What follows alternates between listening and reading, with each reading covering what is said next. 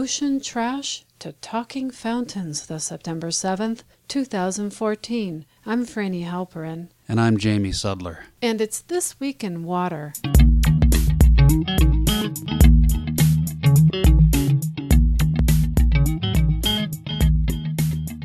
Here at H2O Radio, we would like to note two events that occurred during the past week.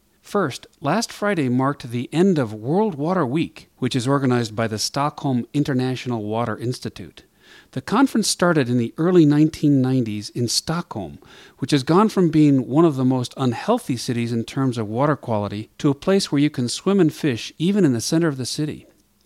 The theme of this year's conference was water and energy, and the head of the Stockholm Institute said that globally 25% of fresh water is used for energy purposes. The demand for water will increase drastically over the next few decades, and energy production will be one of its main uses. But getting the water sector and the energy sector together to agree on goals and strategies is difficult. The energy sector is global with many international and private companies, while the water sector is run mainly by public companies at local and municipal levels. Hopefully, last week's conference may have led to the two groups talking with each other. We also note that last week we celebrated the 50th anniversary of the Wilderness Act here in the U.S. President Lyndon Johnson signed the measure, which protects nearly 110 million acres across the country from urban development and excessive human imprints.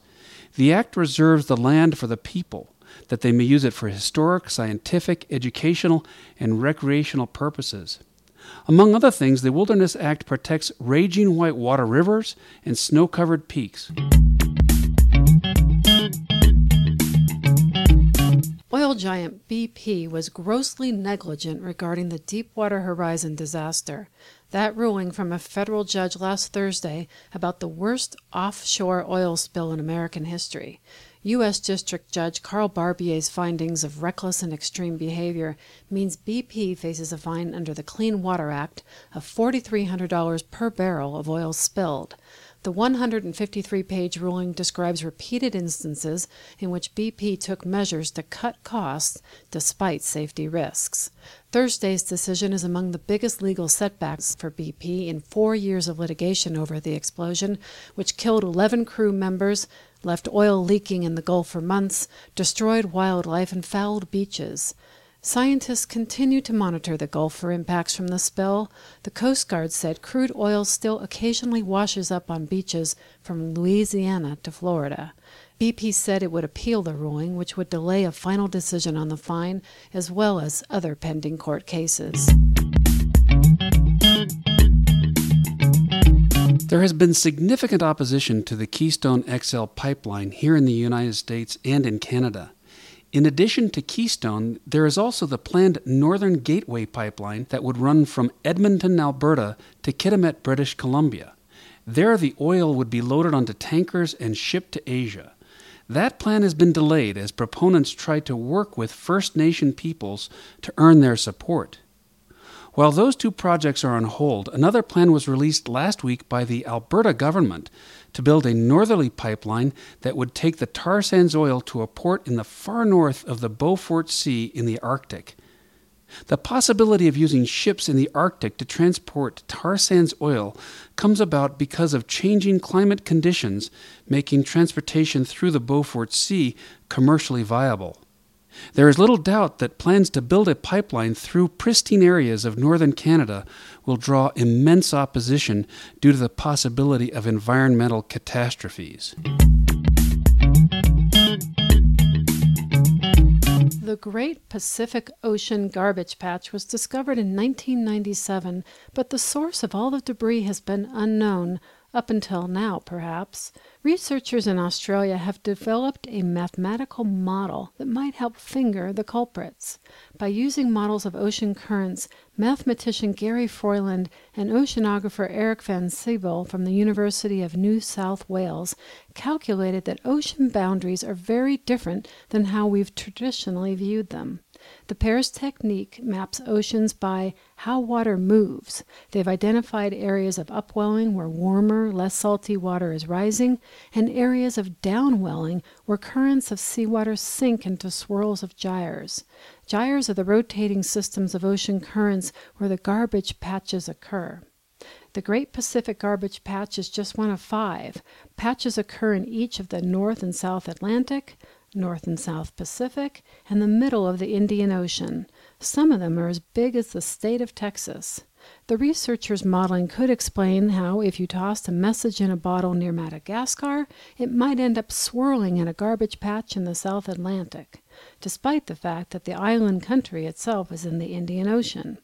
According to Van Sebille, cleaning up the garbage patches is beyond our current capabilities. Much of the plastic in them is so small that to skim them from the water would also remove important plankton and small animals eaten by larger fish, which highlights another problem. The toxic chemicals from plastic travels up the food chain and could eventually end up on our dinner plates.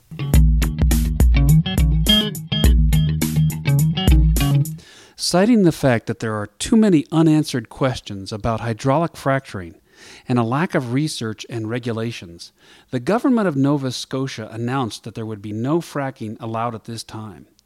The decision follows the recent release of a report by a panel concluding that the province wasn't able to make fully informed decisions for or against the development of fracking without further research.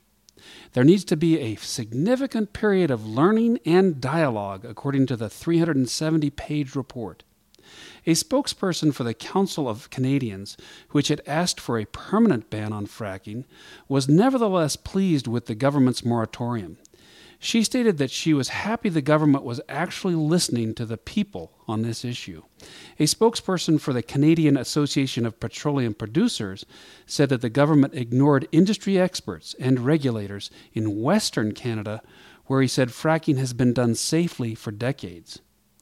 The panel report calls for a baseline monitoring and regulations to be drafted before Nova Scotia even considers moving forward with fracking.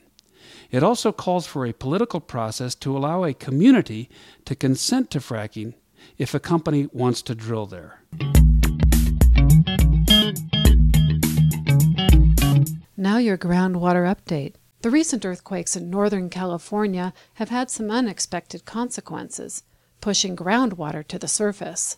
The U.S. Geological Survey has received reports of dramatic water increases, as much as 20 times the average, in creeks near Napa and Sonoma. Officials there are hopeful they can capture some of the extra water for use, but are testing it to ensure it's safe for public consumption. Scientists say they've known of this phenomenon since the 1860s and have documented similar occurrences where earthquakes have opened up cracks and fissures to allow groundwater to find its way to the surface. Though times are tough in the parched Golden State, there's no one out there hoping that the big one is coming as a font for additional water.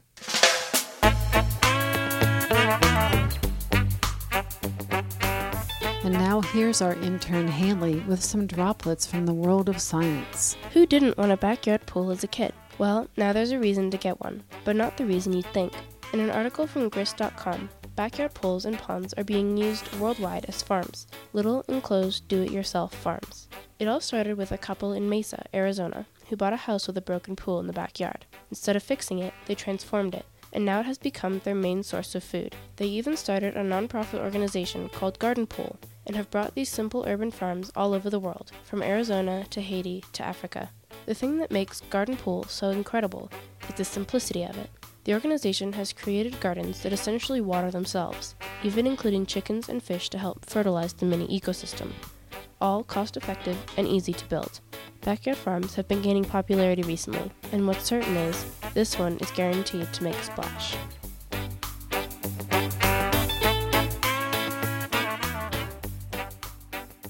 And finally, this week, in case being alone with your thoughts was your plan when you went to get a drink of water, there's a new interactive gizmo encouraging Americans to keep hydrated a talking water fountain.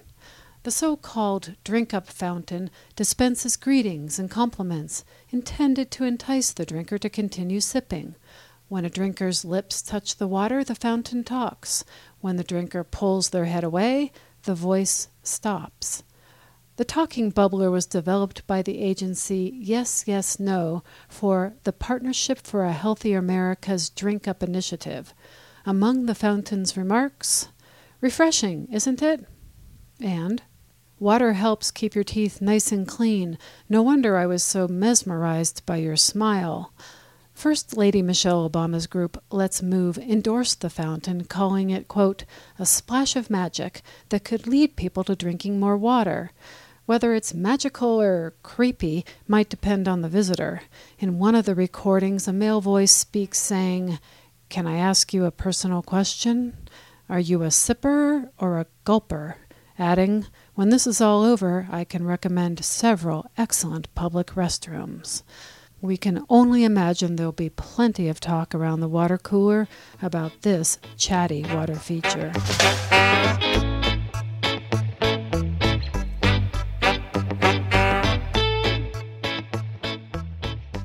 This Week in Water is a production of H2O Radio and is sponsored by Colorado Waterwise.